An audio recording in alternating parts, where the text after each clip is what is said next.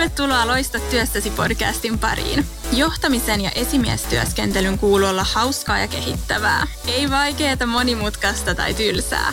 Kuuntele Heidiä ja Juunasta, jotka puhuu työpaikkojen erilaisista pulmatilanteista ja antaa vinkkejä, inspiraatioita ja ajatuksia, jotka hyödyntävät sua arjen työssäsi.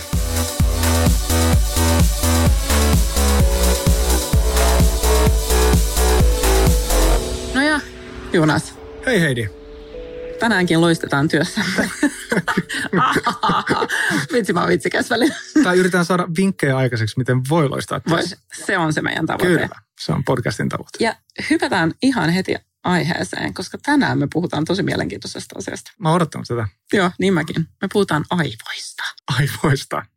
ja mä en tiedä, onko se joku myytti, mä jossain lukenut, että me, me tiedetään, että se varmaan kohta saadaan vastaus siihen, että me tiedettäisiin enemmän meidän lähiavaruudesta kuin meidän omista aivoista. Uh, I don't know. Kysytään katsotaan, jos me saadaan kohta vastausta siihen. Joo. Joo, Joo ja mä aina sanon monesti niin kuin valmennuksissa tai workshopeissa tai kun puhutaan ihmisten johtamisesta, mä aina sanon, että se on tärkeää, että me ymmärretään vähän meidän aivoista, niin kuin jokainen meistä, koska se helpottaa siihen itsensä johtamiseen ja johtamiseen.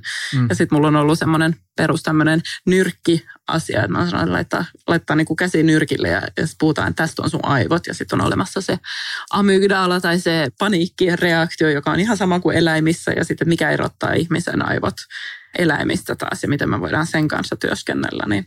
Mutta nyt on mielenkiintoista kuulla, että onko mä ollut välillä sit ihan pihalla, kun mä oon puhunut näistä asioista. Koska tänään meillä on vieraana Minna Huotilainen. Tervetuloa. Kiitos. Sä oot kasvatustieteen professori, mutta se on oikeasti mitä sä oot, jos mä sanon nyt oikein, niin sä oot aivotutkija.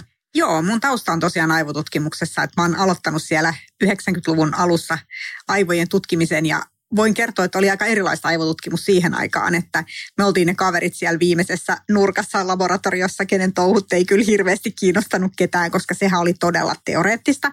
Se oli todella teknisesti tosi vaikeaa, ei useinkaan onnistunut aina nämä mittaukset ja niin edelleen. Mutta siitä on kyllä jonkun verran jo aikaa kulunut, että nykyäänhän sitten aivotutkimusta tehdään joka paikassa. Kouluissa, Joo. työpaikoilla, päiväkodeissa, vaikka ulkotiloissa voi tehdä aivomittauksia, että, että siitä on jonkun verran aika vierähtänyt. No todellakin. No mitäs toi Juunaksen väittämä tuosta, että me tiedetään enemmän lähiavaruudestamme kuin meidän aivoista? No niin, avaruuttahan on tietysti tutkittu ehkä vähän pidempään, voisiko sanoa näin, Joo. tai tämmöisellä niin kuin isolla effortilla, että meillä on Mm. ollut niin kuin kaikista maista valtava määrä avaruustutkijoita ja yhteisiä, yhteisiä luotaimia ja kaikkea Ja, lähetelty. ja vähän että- kilpailua. Kyllä, kyllä. Joo, juuri näin. Että tota, 90-lukuhan Amerikassa julistettiin aivojen vuosikymmeneksi ja silloinhan sitten alkoi tämmöinen isompi tutkimuspanostus aivotutkimukseen ja ensin aivotutkimuslaitteisiin. Että saatiin mittalaitteita, joilla pystytään tekemään kunnollisia mittauksia ja sen jälkeen sitten aivotutkimusta onkin riittänyt. Okei. Eli jos miettii 2000-lukua, niin tosi paljonhan tätä tutkimustietoa tällä hetkellä aivoista tulee, että ehkä me ohitetaan ne avaruustutkijat tässä lä- lähitulevaisuudessa, mutta nyt voi vielä kyllä olla niin, että oikeasti tiedetään enemmän avaruudesta kuin aivoista. Jaa. Jännittävää. Onpa mielenkiintoista, koska tota mä en niin kuin tiennyt. Kuten sä sanoit, niin tällä hetkellähän se tuntuu, että siitä puhutaan paljon. Säkin oot käynyt monissa tilaisuuksissa ja, ja puhumassa. Ja kun puhutaan työelämästä, niin hän, niin kuin, se nousee koko ajan pinnalle myös, että puhuu, että mitä tämä tarkoittaa meille ja miten me toimimme ihmisinä. Joo, ja varmaan sekin vaikuttaa, että aika paljon työ muuttuu semmoiseksi niin kuin Mm. aivoista riippuvaiseksi, että me tehdään paljon vähemmän käsillämme ja paljon enemmän aivoillamme tänä päivänä töitä kuin vielä muutama vuosikymmen sitten. Mm. Jos hetki vielä susta, niin kuin, että mistä syystä susta on tullut aivotutkija? Mikä sua kiehtoo tässä? Aa, mä oon kyllä tämmöinen aika monitieteinen ja vähän Joo. alanvaihtajakin, että. Okay. Mähän on aloittanut ihan tekniikan Joo. opiskelijana, eli opiskelin sähkötekniikkaa nykyisessä Aalto-yliopistossa.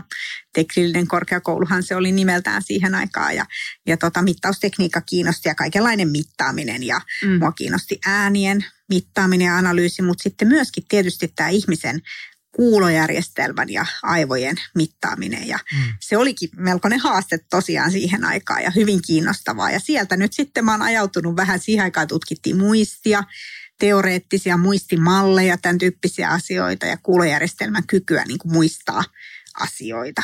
Ja siitä sitten jatkettiin oppimisen sovelluksiin, työelämän sovelluksiin, tarkkaavaisuuden säätelyn kysymyksiin ja tällaisiin. Ja tänä päivänä nämä on tosiaan sitten niin kuin sovellettavissa, että niitä voidaan oikeasti myöskin käyttää, niitä tietoja, mitä sieltä aivotutkimuksesta tulee. Ei ehkä ihan niitä 90-luvun, 90-luvun alun tietoja, mutta, mutta näitä uudempia tietoja kyllä. Ja. Just näin. Tässä on niin kuin käynyt, kun yleensä niin kuin lääketieteessä kaikki, että on lähdetty liikkeelle siitä ongelmasta, eli siitä niin kuin enemmän patogeenisesta näkökulmasta. Ja nythän on se, jos se 90-luku, niin sitten ehkä se switch on tullut siinä. Ja nyt mietitään myöskin ennaltaehkäisesti, että miten me pystytään, että tiettyjä asiat ei pääse tapahtumaan siis. Mm. Juuri näin, ja nehän koskee sitten tietenkin niin kuin vielä isompia ihmisryhmiä. että jos me ajatellaan niitä kuulon vaurioita tai kuuloon liittyviä ongelmia, ne koskee tiettyä pientä ihmisryhmää. Mutta sitten mm. kun me ajatellaan sitä, että miten me ehkäistään esimerkiksi niin kuin uupumusta tai tarkkaavaisuuden ongelmia siinä tilanteessa, että ajatus hyppii asiasta A asian B ja tehdään seitsemän asiaa yhtä aikaa ja niin edelleen, niin silloin me puhutaan melkein meistä kaikista. Mm. Mm. Mm. Iso kysymys. Tuli aivotutkijan mielestä, että panostetaanko me tarpeeksi resursseja ja rahoja tämän tutkimiseen?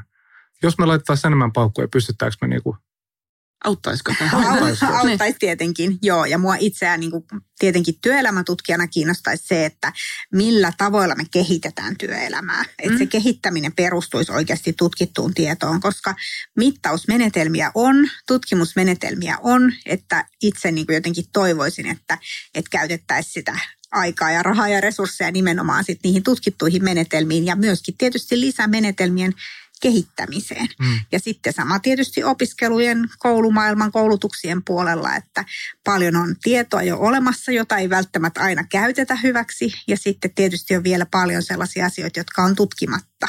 Siis tämä on tosi mielenkiintoista, kun mä mietin sitäkin, että jos mä oon ymmärtänyt oikein, niin kaikista meistä eläimistä niin ihmisellä on äärimmäisen isot aivot verrattuna niin kuin kehoon. Ja sitä kautta varmaan se on paljon kompleksisempi kuin, kuin, niin kuin sen takia sitä ei ole tutkittukaan niin paljon. Joo, ihmisen aivot on tosi monimutkaiset. Se koko ei välttämättä ihan aina uh-huh. kerro kaikkea, mutta jos ajatellaan, että kuinka paljon niitä hermosoluja siellä on, ja sitten verrataan sitä siihen, että minkä verran kehossa on ohjattavaa, koska ihminen ei kuitenkaan ole, niin kuin, norsulla on isommat aivot kuin ihmisellä, mutta no. norsulla on myös isommat hermosolut, että se ei välttämättä se kapasiteetti sitten siihen laskentaan ole.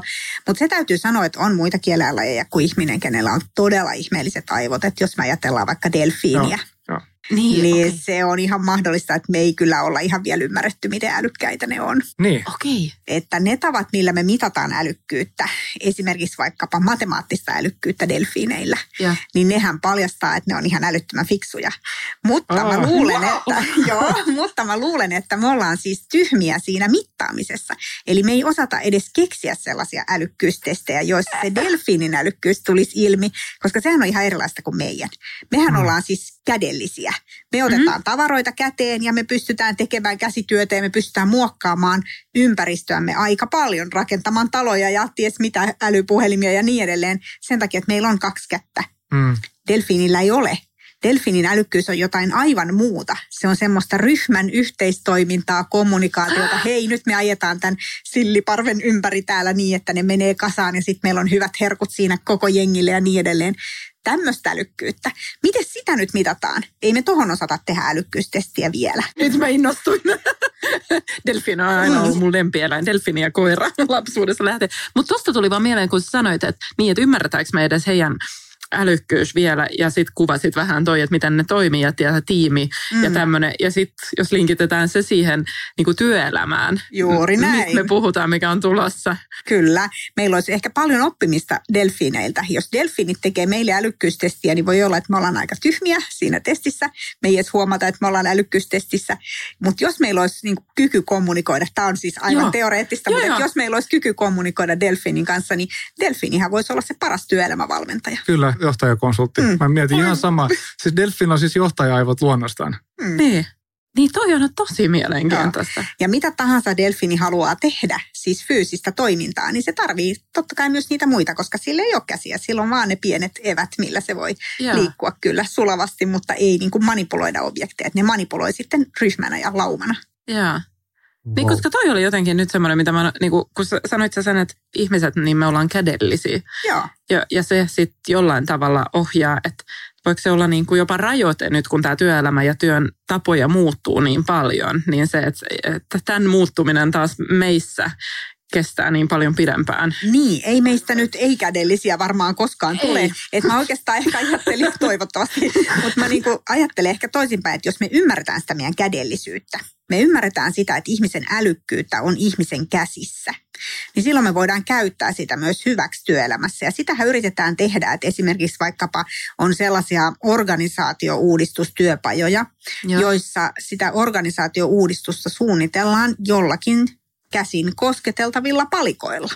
Mm. Esimerkiksi niin, että jokainen henkilö siinä organisaatiossa on yksi Lego-palikka tai jokainen osasto on yksi kakkosnelosen pätkä ja sitten niitä yritetään sovitella yhteen sellaisella tavalla, joka olisi ehkä parempi kuin se nykyinen organisaatio, mutta että kun ne on käsin kosketeltavia, niistä voi todellisuudessa rakentaa. Niitä mm. voi todellisuudessa ymmärtää, että aivan, että toinen toimintahan on näin suuri, koska tässä on näin paljon ihmisiä mukana ja niin edelleen.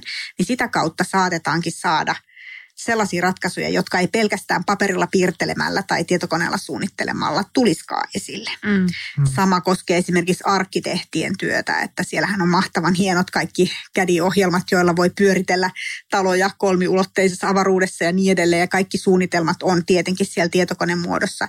Mutta edelleen tänä päivänä moni piirtää käsin.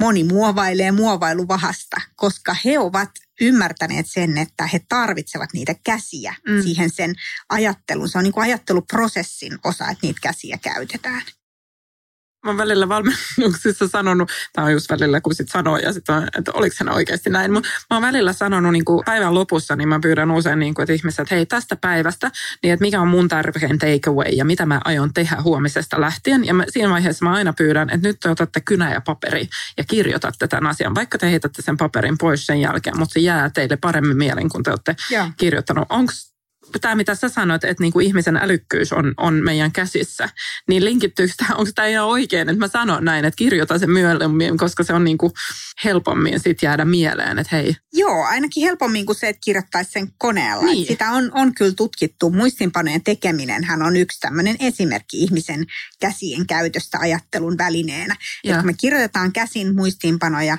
mehän ei yleensä pystytä pikakirjoitukseen, että me kirjoitettaisiin jokainen sana, vaan meidän täytyy sieltä löytää ne olennaiset mm. pointit, mm. jotka me sitten halutaan kirjoittaa ylös.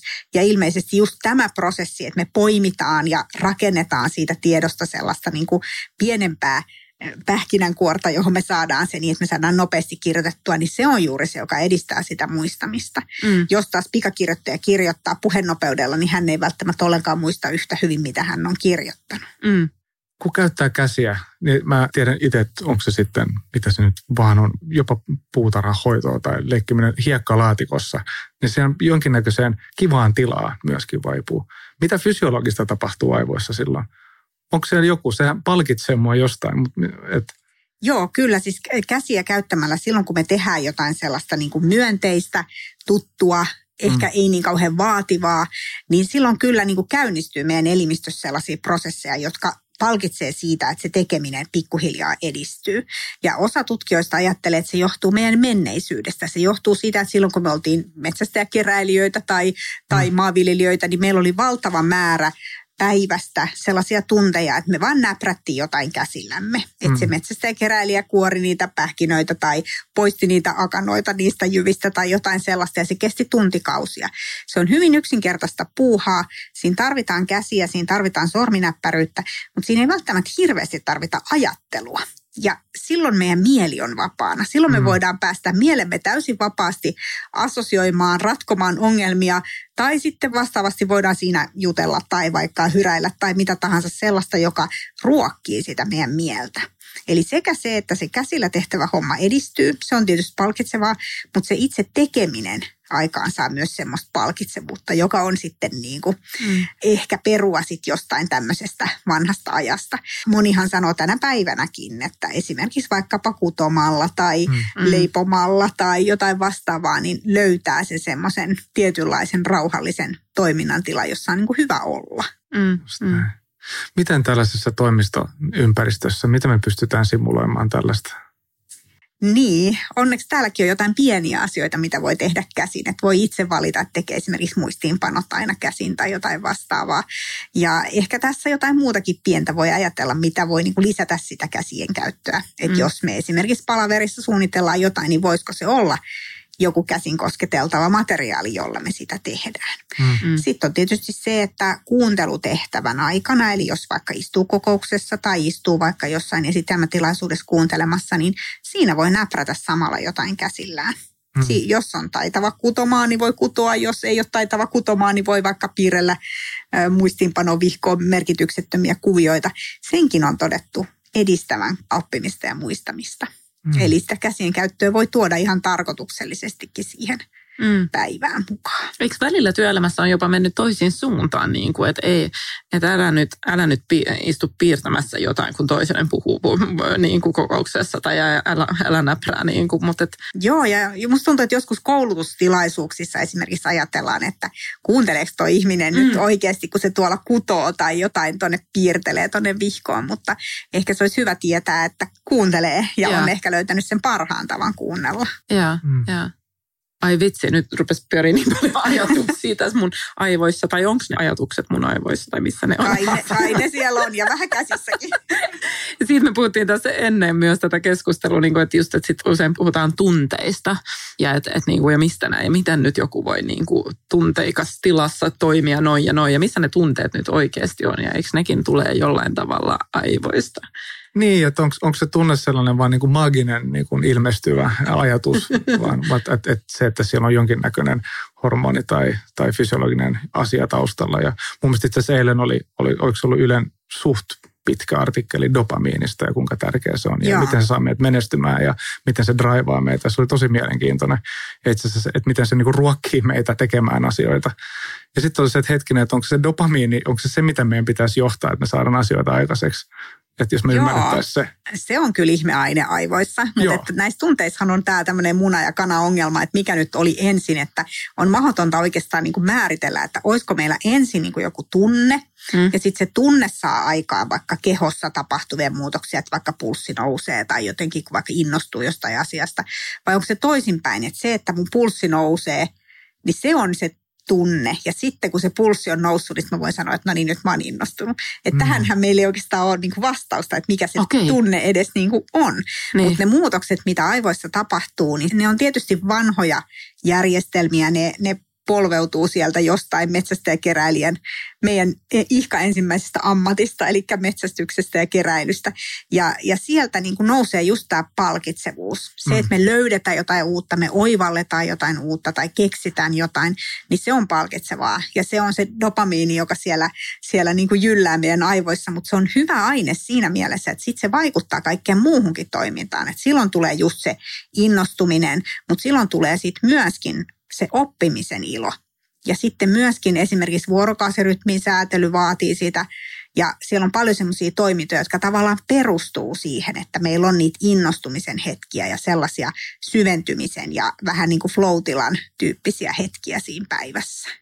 Sanotko siis se, että jotta me voidaan hyvin, nyt mä ehkä yksinkertaistan, mutta ja ollaan tuottavia, niin, niin me tarvitaan tietty määrä niitä innostuksen hetkiä, eli sitä dopamiinia päivässä. Joo, ilman ja. muuta. Ja se on se luonnollinen ihmisen olotila. Että mm. jos me ajatellaan nykyistä työelämää, meillähän on hirveästi epäluonnollisia asioita meidän työelämässä. Mm. Ihka ensimmäinen epäluonnollinen asia on se, että me istutaan sisätiloissa. Äh, ei, se, niin, ei se ole ihmiselle luonnollista, vaan meidän luonnollinen tila on olla ulkona. No okei, okay, mm. me nyt ollaan järjestetty tämä meidän työelämä tällä tavalla, että meillä on nämä toimistohuoneet ja sisätilat ja niin edelleen, mutta on ehkä hyvä olla tietoinen siitä, että se ei ole pelkästään hyvä juttu. Että aina jos me voidaan, niin se on kiva, että me voidaan välillä vähän piipahtaa ulkona. Ja jos voi mm. mennä vaikka ulkokautta syömään, niin mm. se on jo parempi kuin mm. se, että saat sen kahdeksan tuntia siellä, siellä sisätiloissa. Mutta sitten jos ajattelee näitä tällaisia innostumisen hetkiä, panostamisen hetkiä, niin nehän on ihmiselle luontaisia. Semmoisiahan me ollaan, että jos meillä on vapaa-aikaa, niin me keksitään joku projekti ja me halutaan siihen panostaa ja innostutaan siitä ja halutaan sitä juttua viedä eteenpäin. Mm. Niin että me saataisiin se sama henki myöskin sinne työpaikalle. Mm. Että hei, että mulla on nyt tästä duuni, mä voin tehdä tätä niin kuin mun näköisellä tavalla – mä vien tätä eteenpäin. Sitten jos on jotain juttuja, mitä mä en tiedä, niin eipä mitään kuule. Mä voin kysellä kollegoilta tai mä voin selvittää netistä tai mä voin mennä vaikka jonnekin kurssille, mistä näistä asioista saa tietää. Tämä on nyt se juttu, mitä mä haluan viedä eteenpäin. Että tämä on niin kuin se mun juttu. Mm. Ja silloinhan meistä tulee niitä sellaisia Mm. huipputuottavia, muitakin innostavia tyyppejä, jotka sitten oikeasti vie sitä työtä eteenpäin isoin harppauksin. Niin, onko se siis sellainen, siis tämä nyt tämä ihmeaine dopamiini, niin sellainen tavoitehormoni, että se lähtee käyntiin silloin, kun, kun me lähdetään tekemään jotain asiaa. Mutta sitten taas kun me saadaan se tehtyä, me päästään maaliin, niin sitten se vähän niin kuin ei enää toimi yhtä lailla. Ja mulla tulee siis tästä vielä se, että, että jos miettii kasvuyrityksiä, niin sitten niin se määrä dopamiinia, mikä siellä on siis, että ne menee ja sitten, että voiko, niin kuin, voisiko mitata nyt teoreettisesti niin kuin sen, että kasvuyrityksen mahdollisuudet sillä, että kuinka iso dopamiinitaso niillä on. No ainakin sillä varmaan voisi niinku arvioida sitä, että kuinka hyvin siellä on löydetty just se oikeanlainen semmoinen innostumisen tila. Semmoinen innostumisen tila ja panostamisen tila, että ihmisistä tuntuu, että mikään ei estä mua. Just näin. Koska nämä kaikki tämmöiset työtä estävät asiat, se voi olla byrokratiaa tai se voi olla jotain aivan turhaa hierarkiaa jossain työpaikalla. Se voi olla myös pelkoa siitä, että okei, meillä on nyt tässä nämä yteet päällä, että ei paljon kiinnosta tämä työn kehittäminen. Mikä tahansa semmoinen asia, joka jotenkin uhkaa sitä työntekijää siinä hetkessä, Mm. niin se estää totta kai tämän toiminnan tilan syntymistä. Ja nämä uhkatekijät, ne ei välttämättä ole semmoisia, että me niin voitaisiin suoraan sormella osoittaa, että toi on nyt se juttu, joka mua tässä uhkaa, vaan ne voi olla paljon semmoisia epämääräisempiä. Mm. Se voi olla vaikka taustamelua siellä työpaikalla tai jotain semmoista tunnetta, että voinko mä nyt tässä olla oma itseni tai voinko mä paljastaa, mitä mä ajattelen. Koska heti, jos meillä on tällaisia estäviä tekijöitä, niin silloin me joudutaan semmoiseen toiminnan tilaan, missä me ei pystytä vapaasti esimerkiksi ideoimaan.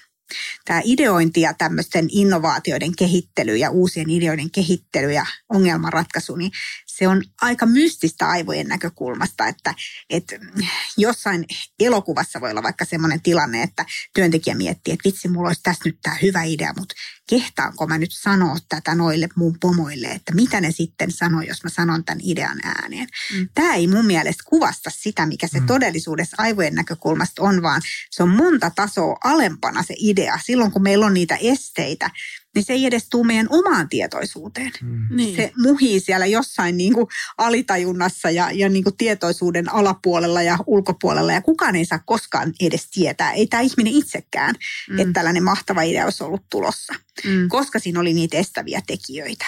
Mm. Ja mitä ne sitten on ja miten niitä niin kuin raivataan, niin sepä onkin se Mm. tuhannen taalan kysymys, koska jos me siihen pystytään, jos me pystytään niin kuin tavallaan vapauttamaan ihmiset tekemään sitä työtänsä, Mm. niin silloinhan me vasta nähdään, että mikä potentiaali heissä olisi ollut. Niin. Nyt menee kylmät väret. Koska jollain tavalla, just niin kuin sanoin, mun mielestä ideathan ei ole semmoisia, mitkä vaan niin kuin, vaan nehän tulee siinä, nehän on riippuvaisia siitä kontekstista. Ja sitten se on idea vasta, kun se on siellä ulkona. Mä oon niin kuin, Niin, jotenkin Niin kuin, se on- Niin, ja mä oon Niin. jollain tavalla saanut sen siitä, ja se, että onko se edes hyvä vai huono idea, sitähän ei kukaan voi sanoa niin. Niin kuin siinä vaiheessa, kun se edes alkaa hahmottua mun Niinpä. päässä, vaan Niinpä. sehän, ja mikä on edes hyvä idea, mulla on tapa aina sanoa, että ideathan on luonteeltaan keskeneräisiä. Että sitten kun voidaan todeta, että on hyvä vai huono, niin silloinhan me ollaan jo puhumassa, että miten me tehdään tästä ideasta ratkaisu. Kyllä, Ja silloin me voidaan, mutta että ideahan on keskeneräinen aina, näin se on. jolloin niin kuin melkein voisi sitten sanoa, että kaikki ideat on tyhmiä. Että mm. se on vasta sitten, kun niistä lähdetään niin kuin muokkaamaan ja on tarpeeksi monta hyvää tai keskeneräistä ideaa, niin sitten voi saada ne ratkaisut. Joo. Ja Ja. joku niistä sitten voikin olla se, jota lähdetään viemään eteenpäin. Ja Joo. sehän on sitten taas loppujen lopuksi strateginen kysymys. Että se on sitten taas aivan erilaista toimintaa se, se niin kuin strategian valinta kuin se Mm. itse ideointi. Mm. Että se itse ideointihan on, sehän on vähän semmoista hullutteluakin. Mm. Että oikeastaan meillä on niinku kaksi tapaa ratkaista ongelmia. Toinen on just tämä tämmöinen tietoinen paneutuminen, vähän tämmöinen flow-tilamainen, että hei, että nyt kaikki koolle ja nyt me Mm. tässä yhdessä mietitään ratkaisua tähän. Me hankitaan kaikki mahdollinen tieto ja otetaan kaikki jutut tähän pöydälle ja yritetään niinku selvittää, että miten tämä kandeisi tehdä. Ja. Ja se ratkaisu saattaa tulla siinä. Mutta jos ei se ratkaisu tuu siinä, Mm. mm. sitten tämä meidän työntekijä lähtee kotiin, sitten se rupeaa lämmittää saunaa, sitten se rupeaa viemään koiraa lenkille ja sitten se tajuu, että hei Mm. näinhän tämä pitää tehdä. Ja Mm. siinä on nyt sitten käytetty tätä toista ratkaisumallia. Eli se on juuri se esitietoinen työskentely, mitä meidän aivot tekee ihan vapaaehtoisesti, että illalta ja yöltäkin pitäisi maksaa palkkaa, koska aivot ajattelee näitä, näitä työasioita myös siihen aikaan, jos on ollut joku kiinnostava, innostava, kesken jäänyt ratkaisematon juttu siellä töissä, niin ei ne kyllä sen käsittelyä lopeta. Että kyllä ne jatkaa sitä siellä tietoisuuden ulkopuolella. Mm. Tuosta tuli myös mieleen, että, että onko se myös yksi, että välillä niin tuntuu, että työelämässä niin kuin tämä työyhteisössä on mennyt myös semmoiseksi niin tosi suoritukseksi tämä, myös tämä ideointi tai ratkaisujen löytäminen, että sitten pitäisi, että nyt, nyt on tämä brainstorm-palaveri ja nyt pitäisi päästä ja, ja semmoista, että me ei uskalleta myös jättää asioita keskeneräiseksi, että välillä, että jos me nyt ymmärtäisi vähän paremmin tämä meidän omia aivoja, niin välillä meidän pitäisi uskaltaa jättää asiat keskeneräiseksi ja, ja silloin aivot auttaa meitä eteenpäin jossain vaiheessa, että se, se voi mm. tulla se ratkaisu myöhemmin. Kyllä, kyllä. Tämä on siis tämä ideonin irvikuva on tämä, että olkaapa nyt no nopeasti luovia. Yrittäkää nyt äkkiä keksiä tähän joku luova ratkaisu. Se ei vaan niin kuin toimi. Että se luovuus vaatii sitä vähän semmoista tiettyä tyyllisyyttäkin. Niin kuin just vaikka se koiran ulkoiluttaminen voi olla hyvä esimerkki siitä, että sitten kun sitä tulee tarpeeksi, niin sitten yhtäkkiä se luovuus sieltä nouseekin. Mm. Mm. Mm. Mutta sitten ehkä se, että jos tällä työntekijällä, joka meni lämmittää saunaa, mutta jos niitä on aika paljon niitä asioita, ja, niin. ja, ja kuuluu sellaista pientä surinaa päässä. Mm. Ja sehän on se, mikä tässä nyt myöskin lisääntyy. Mitäs me sille tehdään? Niin, silloinhan siinä käy vähän sit sillä tavalla, että se palautuminen siinä estyy. Mm. Että jos lähtee töistä kotiin semmoisella hirveällä kiireellä ja semmoisen mielentilan vallassa, että apua nämä 17 keskeneräistä asiaa mun olisi ollut pakko saada ne tänään valmiiksi, mutta mä en nyt saanut huomisaamuna ensimmäisenä, mä hyökkään näiden kimppuun niin silloin on hirveän vaikea tavallaan siihen saunan lämmitykseen ja koiran ulkoilutukseen niin löytää sitä semmoista rentoa tekemisen tapaa, jos ne asiat oikeasti pyörii koko ajan mielessä ja painostaa. Että se ongelmanratkaisu, joka tapahtuu siellä tietoisuuden ulkopuolella, niin tämä ihminen itse ei tiedä siitä mitään, mm. vaan hän vaan siinä hyräilee ja kävelee koiran kanssa ja miettii ihan muita asioita tai ei mieti yhtään mitään. Mm. Ja se on tosi tehokasta. Mutta mm. sitten jos se menee siihen, että koko ajan on mielessä ne työasiat, listana päässä ja yritän nyt muistaa nämäkin ja voi ei mitä mä teen sillekin ja sillekin asialle, niin silloin se ei kyllä enää todellakaan ole tehokasta, se on vaan kuormittavaa. Mm. Ja tämä on varmasti siis se, mitä me nähdään nyt aika paljon. Joo, kyllä. Silloin mun mielestä kysymys on siitä, että ihmiselle ei ole varattu tarpeeksi aikaa tehdä työnsä kunnolla. Mm että paljon puhutaan tämmöisestä itseohjautuvuudesta ja itsensä johtamisesta ja nämä on tosi tärkeitä asioita tietenkin, mutta ne riittää vaan tiettyyn rajaan asti. Että sitten jos yksinkertaisesti töitä on liian paljon ja aikaa liian vähän, niin ei siinä itseohjautuvuus paljon lämmitä, koska yksinkertaisesti se ei riitä se aika. Et sitten tarvitaan sitä ihan sitä perinteistä johtamista, että itsensä johtaminen ei enää riitä, vaan jonkun pitää mm. jostain kyetä sanomaan, että mitä näistä jätetään tekemättä. Että mm. tällä tavalla ei voi jatkaa. Mm, mm. Ja se on, se on mun mielestä sitä nimenomaan sitä organisaation strategian miettimistä. Että mitkä meille on niitä asioita, joissa me halutaan, että, että asiat tehdään viimeisen päälle ja kunnolla, huolellisesti, tunnollisesti, hyvällä ajalla – ja sillä tavalla paneutuen, että me tiedetään, että ne tulee myös virheettömästi tehtyä ja että ne tulee hyvin tehtyä. Ja mitkä on sitten niitä asioita, joita meillä ei ehkä ehditä sitten tehdä ollenkaan. Mitä jätetään tekemättä? Se kuulostaa tosi pahalta, että jotain pitää jättää tekemättä. Mutta mm. jos se tilanne on se, että työntekijät kuormittuu ja tulee paljon virheitä ja tulee paljon keskeytyksiä ja, ja niin edelleen. Silloin todennäköisesti kysymys on vaan siitä, että yritetään puristaa ja kiristää niistä työntekijöistä irti jotain sellaista, jota sitten lopulta ei saada. Mm. Työnsähän he tekevät hyvin ja he panostavat työhönsä paljon ja he ovat uutteria ja he yrittävät kaikkensa, mutta me ei koskaan nähdä sitä heidän parasta osaamista – jos me mm. laitetaan niin kuin liikaa, liian monta sähköpostia aikayksikössä ja liian monta puhelua ja liian monta kaikkea viestiä joka eri suuntaan, niin silloin siihen ei tule sitä tilannetta, jossa työntekijä voisi loistaa, mm. mm. jossa hän voisi olla parhaimmillaan. Niin. Mä mietin sitten aikuiset työtä tekevät ihmiset, meidän ikäiset, niin onko meidät, onko meidät edes kasvatettu siihen, että me pystyttäisiin sanomaan ei kiitos Mun mielestä ei. Niin. Ja on, onko tämä se juttu myöskin, että nyt pitäisi siihenkin, että miten me, miten me opetetaan, kasvatetaan myös niin kuin seuraavat työntekijät ja sukupolvet tähän. Niin. Ja tämä on yksi osa sitä. Joo, tämä on tosi tärkeä kysymys, että meillähän on valtava määrä suomalaisessa työelämässä sellaisia ihmisiä, jotka on kauhean tunnollisia. On. Ja he on oppineet siihen, että kun sulle annetaan työtehtävä, niin sä teet sen ja sä teet sen annetusajassa ja sä teet sen huolellisesti.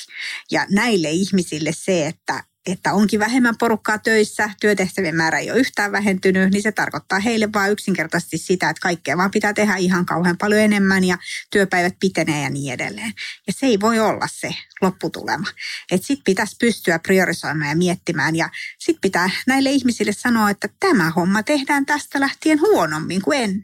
Mm. Koska tämä ei ole meidän perusasiaa, mitä me täällä tehdään. Tämä ei ole sitä meidän ydintehtävää, vaan me panostetaan näihin ydintehtäviin ja nämä tämmöiset sivuhommat, mihin ehkä on saattanut aikaisemmin olla varaa tehdä huolellisemmin, niin niitä ei enää tehdäkään ollenkaan tai sitten ne tehdään jotenkin kätevämmin tai näppärämmin tai sitten jopa huonommin. Hmm.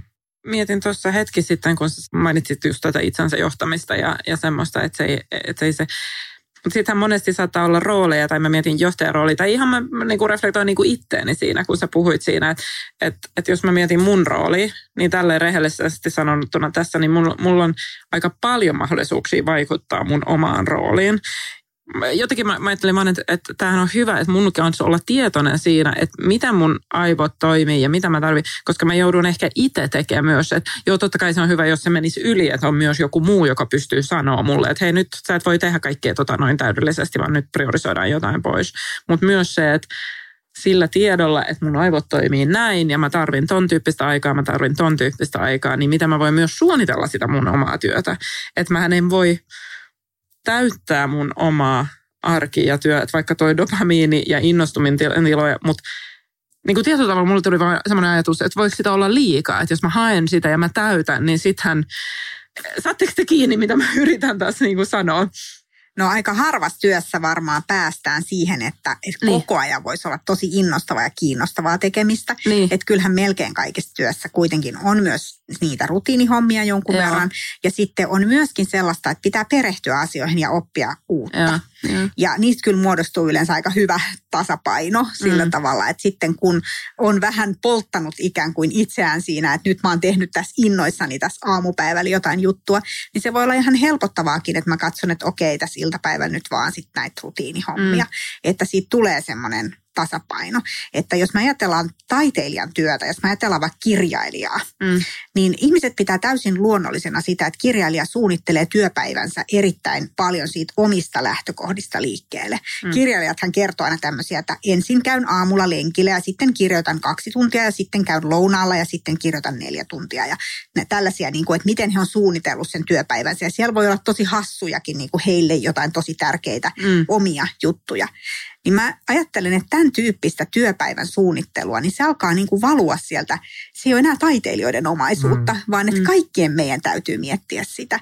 Että jos mä olisin nyt täällä yhdeksännes kerroksessa töissä, niin mä miettisin sitä, että, että olisiko mulle hyvä juttu se, että mä juoksen noin portaat alas, mä käyn tuossa lounalla tuossa paikassa, mihin pitää mennä tuossa puiston läpi. Mm. Ja sitten mä juoksen vielä ne portaat ylös, kun mä tuun tänne töihin. Se voisi olla mulle tosi hyvä juttu mm. lounastaukona, mutta ei taas sitten jollekin toiselle ihmiselle.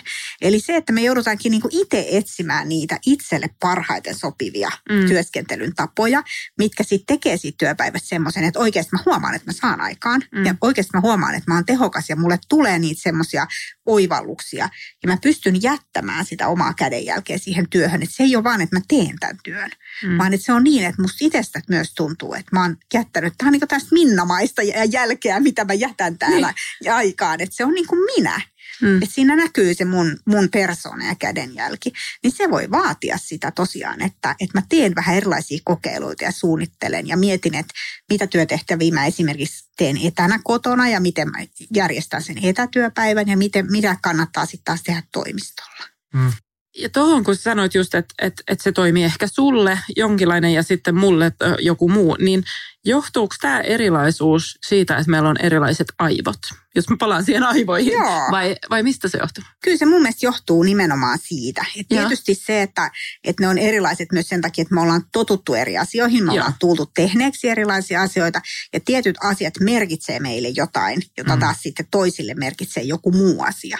Mm. Että just vaikka toi koiran ulkoilutus, että jos sulla on koira, niin sähän oot vuosia – joka ilta käynyt kävelemässä ulkona. Mm. Mm. Nyt jos sit sulle ei olekaan sitä koiraa, niin sä varmaan tarvit edelleen sitä kävelyllä Mm. käyntiä. Et ehkä sun kannattaa sitten ottaa toinen koira, kun taas jollekin toiselle se ei ole samanlainen juttu. Et se on, toisaalta se on sitä, että minkälaisia me ollaan, mutta toisaalta se on myös kertoo siitä, että mitä me ollaan tultu tehneeksi, mihin me ollaan totutettu itseämme ja mitä me Mm. ollaan niin opittu myös vaatimaan. Mm. Mm. Tuosta tuli mieleen kaksi asiaa, mutta mut just että aivoista, että monestihan sanotaan, niin kuin, että aivojahan voi treenata ja opettaa eri asioihin niin kuin myös pikkuhiljaa. Niin ensinnäkin, että onko näin, ja sitten seuraava ajatus, mitä mulle tuli niin kuin siitä, oli se, että kun nyt just puhutaan sitten vaikka, että nämä kaikki meidän puhelimet ja ärsykkeitä on niin paljon meidän ympärillä, ja, ja että se on riski meidän just palautumiselle ja aivojen palautumiselle. Niin sit, ja sitten samalla mä huomaan välillä, että sitten mulle tulee semmoinen huono omatunto siitä, että no taas mä katsoin tätä mun puhelinta, että Mm. nyt mä en anna mun aivoja. Että et onko se pelkkää huonoa vai voiko mun aivot myös oppia pikkuhiljaa? Niin, no siis, no niin, siis tuosta muovautuvuudesta, niin, niin tota, silloin kun mä oon aloittanut aivotutkimuksessa, niin silloinhan ajateltiin, että aivot on niinku semmoinen niinku jähmeä köntti, joka niinku, että sulla on nyt tämmöiset aivot, kun sulla on tuommoiset geenit, niin ne on niinku sitten sen, sen mukaisesti tullut ja yritä nyt noilla aivoilla sitten niinku pärjätä. Mutta sitten oli just nousemassa tämä aivojen muovautuvuuden tutkimus. Ja nythän se on ihan mainstreamia, että nykyään ajatellaan, että aivojen todella tärkeä ominaisuus on nimenomaan se muovautuvuus, että kaikki mitä me tehdään, niin se näkyy meidän aivoissa. Ja kaikki mihin me panostetaan, niin se muokkaa meidän aivoja. Mm. Mä oon itse ollut tutkimassa musiikin harrastamisen vaikutusta aivoihin ja Mm. ne on aivan selvästi näkyvissä ne erot. Kun on harrastanut musiikkia, niin aivot reagoi paitsi musiikkiin myös moniin muihin ääniin eri tavalla kuin sitten, jos ei ole ollut, ei ole musiikkiharrastustaustaa. Että aivojen muovautuvuus on oikeastaan tällä hetkellä niin semmoinen tosi iso selittävä tekijä siinä, että miten aivoja yritetään ymmärtää. No nyt sitten noi älypuhelimet, Mm. mm. niin nyt tullaan siihen ongelmaan, koska siis aivojahan ei halua ymmärtää vain aivotutkijat, vaan myöskin Niin, nämä monet kaikki muut. valmistajat. Niin. Eli siellä on kaikki nämä, ajatelkaa nyt mitkä on maailman suurimpia yrityksiä. Teknologiayrityksiä, Joo. sosiaalisen median alustoja, suoratoistopalveluita, uutispalveluita, kaikki nämä tekee rahansa sun tarkkaavaisuudella.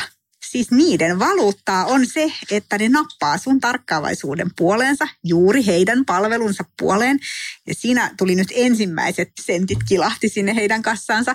Ja sitten rahantulo jatkuu, kun he saa sut pidettyä siellä heidän palvelunsa puolessa. Mm. Ja siihenhän he on panostaneet aivan valtavasti, että miten juuri sinut saadaan pysymään tässä palvelussa. Mm. Eli jos sä tykkäät kissavideoista, niin sieltä tulee kissavideoita. Mm, Ja jos mm. sä tykkäät mielenkiintoisista uutisista maailman toiselta laidalta, niin niitä pesee kuule. Kaikkea löytyy. Mitä vaan sä haluat nähdä, niin täältä löytyy, jotta sut saataisiin pidettyä siinä. Ja nämä tietää näiden palveluiden kehittäjät, mitä on addiktio, mitä on koukuttaminen, mitä on pienet palkinnot, Onko miten aivot... aivotutkijoita Kyllä, kyllä, On, no. kyllä, kyllä. Joo. Mitä, me- mitä mieltä me ollaan sitten tästä? Niin, sepä se. Joo. Joo. Ja ajattele kaikkea sitä dataa, mikä sinne on kertynyt. Joo. Jos me aivotutkijat saataisiin se data, niin Mm. mm. mehän ymmärrettäisiin aivoista paljon enemmän.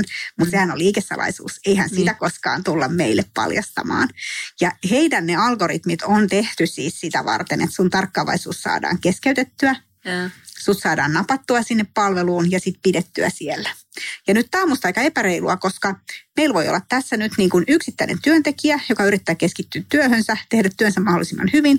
Ja häntä vastaan toisella puolella onkin sitten tämä satojen käyttäytymistieteilijöiden ja aivotutkijoiden ja Maailman isommat koodareiden lauma, joka sitten yrittää kehittää algoritmin, jolla tämä ei onnistuisi tämä työhön keskittyminen, vaan tulisi taas jälleen kerran tänne meidän palveluun katsomaan, mitä täällä löytyy. Et se on vähän epäreilu tilanne. Mm. Ja nyt mitä me sitten voidaan tehdä? Meidän täytyy tulla tästä tietoiseksi ja torjua tätä. Mm. Että onko mun tarkkaavaisuus niin halpaa, että mikä tahansa ponnahdusikkuna Facebookista tai Instagramista saa niin keskeyttää mun tarkkaavaisuuden. No ei todellakaan. Mun tarkkaavaisuus on tosi kallista. Sitä on vaan se Mm. 24 tuntia vuorokaudessa ja nyt mä haluan käyttää sitä tähän työn tekemiseen. Nyt mä en halua sitä antaa ilmaiseksi tälle palvelulle. Mm. Mm. Mutta eikö niin kun aivot silti toimi loogisesti, että ne katsoo sen, koska se palkitsee aivoa? Juuri näin. Näinhän se just menee. Ja tähän yksinkertaiseen mekanismiin, tähän koukkuun meistä tarttuu jokainen. Se on ihan mahdotonta vastustaa sitä, kun se on räätälöity ja se on suunniteltu juuri sinulle.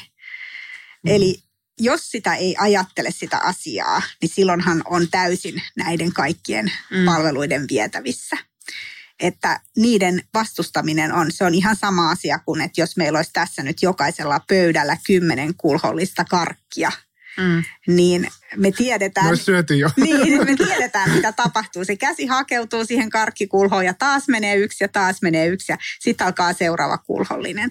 Mutta kun me ollaan aikuisia ihmisiä, me tiedetään, että ei me haluta järjestää meidän kotia niin, että joka pöydällä on kymmenen kulhollista karkkia Joo. ja sitten tulisi mitään, jätetään ne karkit sinne kauppaan tai sitten jos ostetaan, niin pannaan ne sinne kaappiin, että ei ne ole koko ajan esillä, Just. koska ei me pystytä vastustamaan sitä. Just näin. Mutta miksi me ollaan näin tyhmiä sitten näiden erilaisten piipahtelevien laitteiden kanssa, että me eletään koko ajan omasta suostumuksestamme semmoisessa ympäristössä, jossa me sitten kuitenkaan ei voida vastustaa niitä, niitä mm. kaikkia herätteitä, jotka sieltä tulee. Just näin. Meillä on tiukka sääntö kotona, että nutellapurkki ei tule kotiin. Hyvä se, sehän hävii päivässä, Joo, koska se, niin kuin sitä vaikka laittaisi perunoiden päälle. Joo, se on, niin kuin, se on niin hyvä. Joo. Toi on hyvä toi, että se jää sinne kauppaan. Joo. Siellä kaupassa on se vahva tahto ja niin edelleen. Ja, ja sama tietysti voi koskea myös tota kännykkää, että meillä voi olla se vahva tahto esimerkiksi siinä perheessä. Mm. BBCllä oli tuossa viime vuonna sellaiset hienot näin vastustat somea-kampanjat. Yeah. Ja siellä oli myös tutkijoita sit pyydetty kehittelemään tällaisia niin hyviä tapoja rajoittaa näitä keskeytyksiä arjessa. Yeah. Ja siellä oli muun muassa tämmöinen, että sovitaan perheessä yhteinen kellonaika, jonka jälkeen puhelimet menee pois päältä ja tabletit mm. menee pois päältä ja tämä koskee lapsia ja aikuisia. Mm, mm. Se on mainio, koska siinä me saadaan tukea toisiltamme. Mm. Se ei pilaa sun somen käyttöä, jossa esimerkiksi kahdeksalta tai seitsemältä illalla lopetat mm. sen käyttämisen. Mm. Sä voit edelleen käyttää sitä, mutta sä oot rauhoittanut itsellesi nyt sen jonkun pätkän siitä päivästä, jolloin sitä ei ole. Ja jos puhutaan aivoista, ja nyt noin puhelin, mutta ehkä mä tartun tuosta, mistä sanoit, että päätetään niitä, että mitä rajoitetaan. Että se ei ole nyt ehkä kyse vaan noista puhelimista ja semmoisista, vaan ylipäätään, jotta me autetaan itseämme olemaan tehokkaita ja innostuneita, niin se, että sovitaan näitä, että miten me rajoitetaan, on se, onko se sitten niin kuin työyhteisössä, että miten ja milloin me tehdään tietyt asioita, tai niin kuin, että ne pelisäännöt asioihin. Ehdottomasti, ja siis monestihan ne pelisäännöt on vähän semmoisia kirjoittamattomia mm. sääntöjä. Mm. Että jos me ajatellaan esimerkiksi semmoista kysymystä, että kuinka nopeasti pitää vastata sähköpostiin. Mm. Mm Jotkut ihmisethän on sellaisia, että kun ne on lähettänyt mulle sähköpostia, niin sitten ne soittaa puolen tunnin päästä perään, että hei kun sä et vastannut, mä ajattelin, että mä soitan sulle, että onko sä saanut sen mun sähköpostin. Mm. Sitten mun pitää sanoa, että kuule, mä en lue sähköposteja nyt tässä seuraavaan neljään tuntiin lainkaan, koska mä oon nyt tässä palaverissa ja sitten mä oon tuolla työskentelemässä ja niin edelleen, että mä katson sen sun sähköpostin vasta sitten kello 14. Mm. Ja nämä ihmiset on hirveän hämmästyneitä mm. siitä. Eli heitä siis sähköposti johtaa. Mm. Kun he saa yhden sähköpostin, se on pakko avata heti. Sitten siihen on pakko heti vastata. Ja näin he ajattelee myös, että kaikki muut ihmiset toimii. Mm. No nyt jos meillä on paljon tällaisia ihmisiä työyhteisössä, Mm. Niin sitten alkaa levitä sellainen kulttuuri, että sähköposti on ikään kuin se pomo täällä, joka päättää, mitä kaikki tekee, koska heti pitää vastata siihen sähköpostiin. Mm. Meillä pitäisi olla keskustelua tästä aiheesta. Meillä pitäisi olla jonkinlaiset pelisäännöt siitä, että kuinka nopeasti siihen pitää vastata ja mitä jos mä en vastaakaan sähköpostiin? Mm. Mitä jos mä tarvitsenkin, jos mä oivallankin, että nyt mä tarvin neljän tunnin mittaisen työskentelyjakson, jotta mä voin tehdä tämän tietyn asian. Niin saanko mä teiltä luvan, mm. että mä en avaa sinä koko aikana sähköpostia? Entä jos mä tarvin kaksi päivää? Onko se jo mahdoton ajatus? Voiko semmoista edes ajatella työpaikalla? Mm. Miten sitten puhelin? Pitääkö aina vastata heti puhelimeen? Mm. Jos puhelimeen pitää heti vastata, niin silloinhan se tarkoittaa, että kuka tahansa voi keskeyttää sun työn koska tahansa pelkästään soittamalla sulle. Mm. Aika avoimeksi olet avannut kaikki keskeytysmahdollisuudet, kun mm. koko maailman kaikki ihmiset saa keskeyttää sut koska tahansa. Mm. Et eihän se nyt näin voi mennä.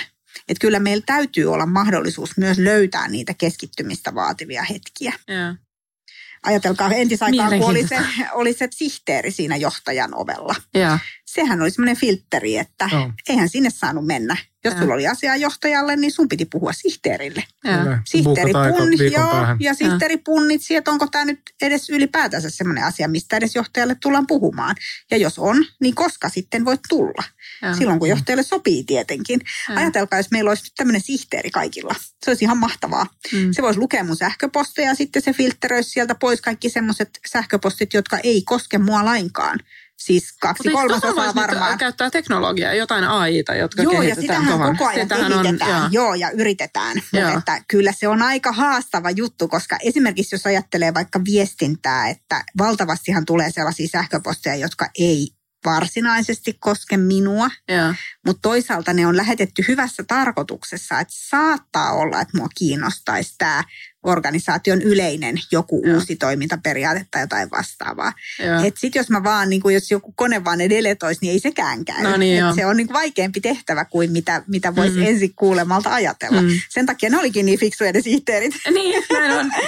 Nyt, ja nyt mä huomaan, että mun keskittyminen lähtee siihen, että ai ai, nämä keskustelut on niin mielenkiintoisia, että nyt meidän kuuntelijat on siinä vaiheessa, että te teette liian pitkiä podcasteja. Ja me ollaan saatu palautetta aina välillä siitä, että on kiinnostavaa, mutta ei ehdi kuunnella loppuun. Jos tähän lopuksi vielä, koska nyt me ollaan puhuttu niin, kuin niin monesta, mutta mitä sä sanoisit, kun mä sanoin tuossa alussa, että mä luulen ainakin, että on tärkeää, että jotta mä voin loistaa omassa työssäni, niin se on tärkeää, että me jokainen ymmärretään jotain aivoista. Ja sitten vielä, jos sä oot esimies tai johtajan roolissa, niin, niin mitä sä sanoisit niin kuin aivotutkijana, niin mikä olisi semmoista niin kuin basic knowledge, mikä on, olisi hyvä jokainen meistä ymmärtää, jotta me voidaan ohjata meidän omaa työntekoa tai, tai sitten toimia hyvinä johtajina, niin mitä pitää ymmärtää aivoista? Niin, kyllä mä ajattelisin, että pitäisi ymmärtää se fysiologisten tilojen merkitys. Että jos ihminen on sen uhkan tunteen alla, niin sen kognitio toimii eri tavalla. Sen muisti, tarkkaavaisuus, ongelmanratkaisukyky, kaikki nämä toimii eri tavalla, huonommalla tavalla kuin että jos sitä uhkaa ei ole. Mm. Eli sen uhkan tunteen poistaminen, semmoisen epämääräisen uhkan tunteen poistaminen, niin se on ihan keskeinen, Mm. keskeinen niin kuin tiimien onnistumisen edellytys. Mm. Sitten peräänkuuluttaisin tämmöistä palautumisosaamista. Sitä, että me opiskeltaisiin sitä palautumista. Miten aivot palautuu? Mitä tarvitaan? Mm. Jos sä kysyt pihtiputaan mummolta, niin häntä naurattaa tämä kysymys, koska hänen mielestään tämä on aivan yksinkertainen asia. Totta kai palautuu lepäämällä, menet saunomaan tai tonne laiturin nokkaan istuskelemaan tai menet käymään pilkillä, niin siinähän sitä palautuu. Ja hän on siis tässä oikeassa. Hän Mm. mm. tietää, mitä palautuminen on. Mutta entäs me kiireistä, siistiä sisätyötä tekevät ihmiset, niin osataanko me arvostaa näitä asioita? Mm. osataanko me ymmärtää sitä, että mitä meidän aivot palautuakseen tarvitsee. Juuri sitä keskeyttymätöntä, innostunutta työskentelyä ja sitten niitä taukoja, joiden aikana ei välttämättä tarvitse ajatella yhtään mitään. Kukaan ei keskeytä, kukaan ei tuuppaa somefiidiä tai uutisia tai kysymyksiä tai puheluita meitä kohti, vaan meidän mieli on vapaana. Mm. Osataanko me arvostaa sitä, osataanko me löytää sitä meidän arjessa, Mm. missä sitä niin kuin tapahtuu. Mm. Ja sitten ehkä kolmantena asiana tämä tarkkaavaisuuden säätely, että kuka saa päättää siitä tarkkaavaisuuden suunnasta. Mm. Kuka saa keskeyttää, miten ne keskeytykset hoidetaan. Ei ole keskeyttäjän syytä, kun hän keskeyttää. Jos joku tulee koputtamaan sun ovelle, niin se ei varmaankaan siihen koputa, jos siinä on punainen lappu, jossa lukee, että ei saa häiritä. Mutta jos et ole laittanut sitä lappua, Mm. niin silloinhan sinne saa tulla. Eli ei voi sitä keskeyttäjääkään syyttää, vaan pitää sitä prosessia miettiä, että, että millä tavalla me tehdään töitä yhdessä niin, että jokainen saa myös tehdä työnsä rauhassa. Mutta Mm. että me myös mahdollisimman hyvin sitten jaetaan sitä tietoa ja niitä ideoita keskenämme. Mm. Hyvä. Siinähän tuli kolme hyvää vinkkiä. Ja mulla olisi niin paljon lisää kysymyksiä ja mä voin nyt niin kauan jatkaa. Koska noista uhkakuvista just tuli mm. Mieleen, että myös se tunnistaa, että mikä on tänä päivänä meille ihmisille ne uhkakuvat, koska se ei ole enää se leijona siellä savannilla, joka, jolloin mä pärjään fight, flight or Joo. play dead modilla. Niin. Niin, mutta mehän toimitaan edelleen niin, että kun mä koen toi uhkakuva, mitä sä sanoit, joka Joo. on yleensä se henkinen, että mä en pysty kontrolloimaan mun omaa tulevaisuutta tai tilannetta, tai mä koen, että mut jätetään ulkopuoliseksi, niin ne on sen tämän päivän uhkakuvia, mutta edelleen me reagoidaan aika paljon Mm. fight, flight or Kyllä. play dead mode, eli play Kyllä. dead, että mä oon nyt vähän tälleen, vaan ei kukaan Joo. varmaan huomaa, jos mä en hoida näitä hommia, tai, tai sitten vaan ollaan vihaisia, Joo. tai, tai niin Juuri kuin tää, näin. niin ja tässä- nopeita ratkaisuja, Joo. perehtymättä ehkä asiaan niin syvällisesti, mutta nyt vaan äkkiä joku ratkaisu Joo, tähän. joo, joo. Kyllä. Just näin. Mm. Se on se scarf-malli, mistä usein puhutaan Joo. näistä uhkakuvista. Mutta ei mennä Mm. nyt siihen. Voidaan ottaa joku toinen podcast-jakso siitä. Oliko sulle Jonasi vielä joku? Mä jään miettimään sille vähän niin kuin vanhanaikaisesti, kun monessa organisaatiossa on niin kuin että nämä, nämä pelisäännöt ja sitten on niin tällaisia niin poliisi, että niin kuin tästä ja tästä. Monet niistähän keskittyy siihen, että miten voidaan tehdä esimerkiksi työtä tehokkaammin tai että otetaan käyttöön joku järjestelmä, joka pyst- että nyt pystytään tekemään tehokkaammin ja se, se ohjesääntö on siitä, että miten me se tehdään tehokkaammin, mutta se ei ota kantaa siitä, että miten me palaudutaan siitä, mm. että jotta me voitaisiin tehdä tehokkaammin asioita, yeah. mikä on jännää, että okei, että jos on tämä vaikka asia asiakashallintajärjestelmä, niin se paras tapa tehdä töitä, että 10 minuuttia maks ja sitten on viiden minuutin tauko. Mm. Eli että olisi tällainen niin kuin, mm. tällaiset säännöt ottaisi myöskin huomioon sellaiset niin kuin mikropalautumiset ja sitten niin kokonaiskuvassa voisi myös miettiä tällaista. Se on ehkä myös yksilöllistä johtamista sitten tällainen, olisiko sitten jos on mikro, niin olisi makropalautuminen, että miten niin kuin vapaa-ajalla, miten pääsee irti ja, ja näin ajatuksia ja näin edespäin.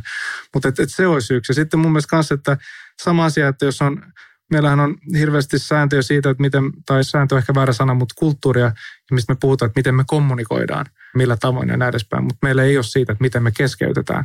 Aivan. Että se on se toinen juttu, että ottaisi sen niin kuin kokonaisuuden haltuun. Kyllä. Että miten me tehostetaan, mutta miten me palautetaan. Se olisi samassa poliisissa. Ja sitten myöskin, että miten me kommunikoidaan ja miten me keskeytetään, koska se on kokonaisuus. Niinpä. Ja sitä kautta se menee eteenpäin. että ihan niin kuin sellaisella selkeällä struktuurillakin voi saada aikaiseksi tulosta. Sitä mä mm. Toi oli mielenkiintoinen yhteenveto. Ja mä otan kyllä todellakin mukaan se, mikä ihan tuossa alussa, niin kuin vaan semmoisena muistutuksena itselleni, että, että älykkyys on ihmisen käsissä ja se on hyvä ymmärtää mm. sen, että siitä se tulee, niin se jo auttaa itseni johtamiseen tai muiden johtamiseen. Kiitos Minna. Kiitos. Tosi. Se oli todella mielenkiintoinen. Kiitos, Kiitos tosi paljon.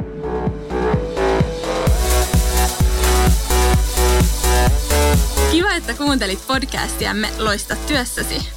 Piditkö kuulemastasi? Tilaa podcastiamme käyttämästäsi palvelusta ja pysy ajantasalla uusista jaksoista. Seuraa Wise Consultingia LinkedInissä ja Instagramissa ja pysy matkassamme mukana.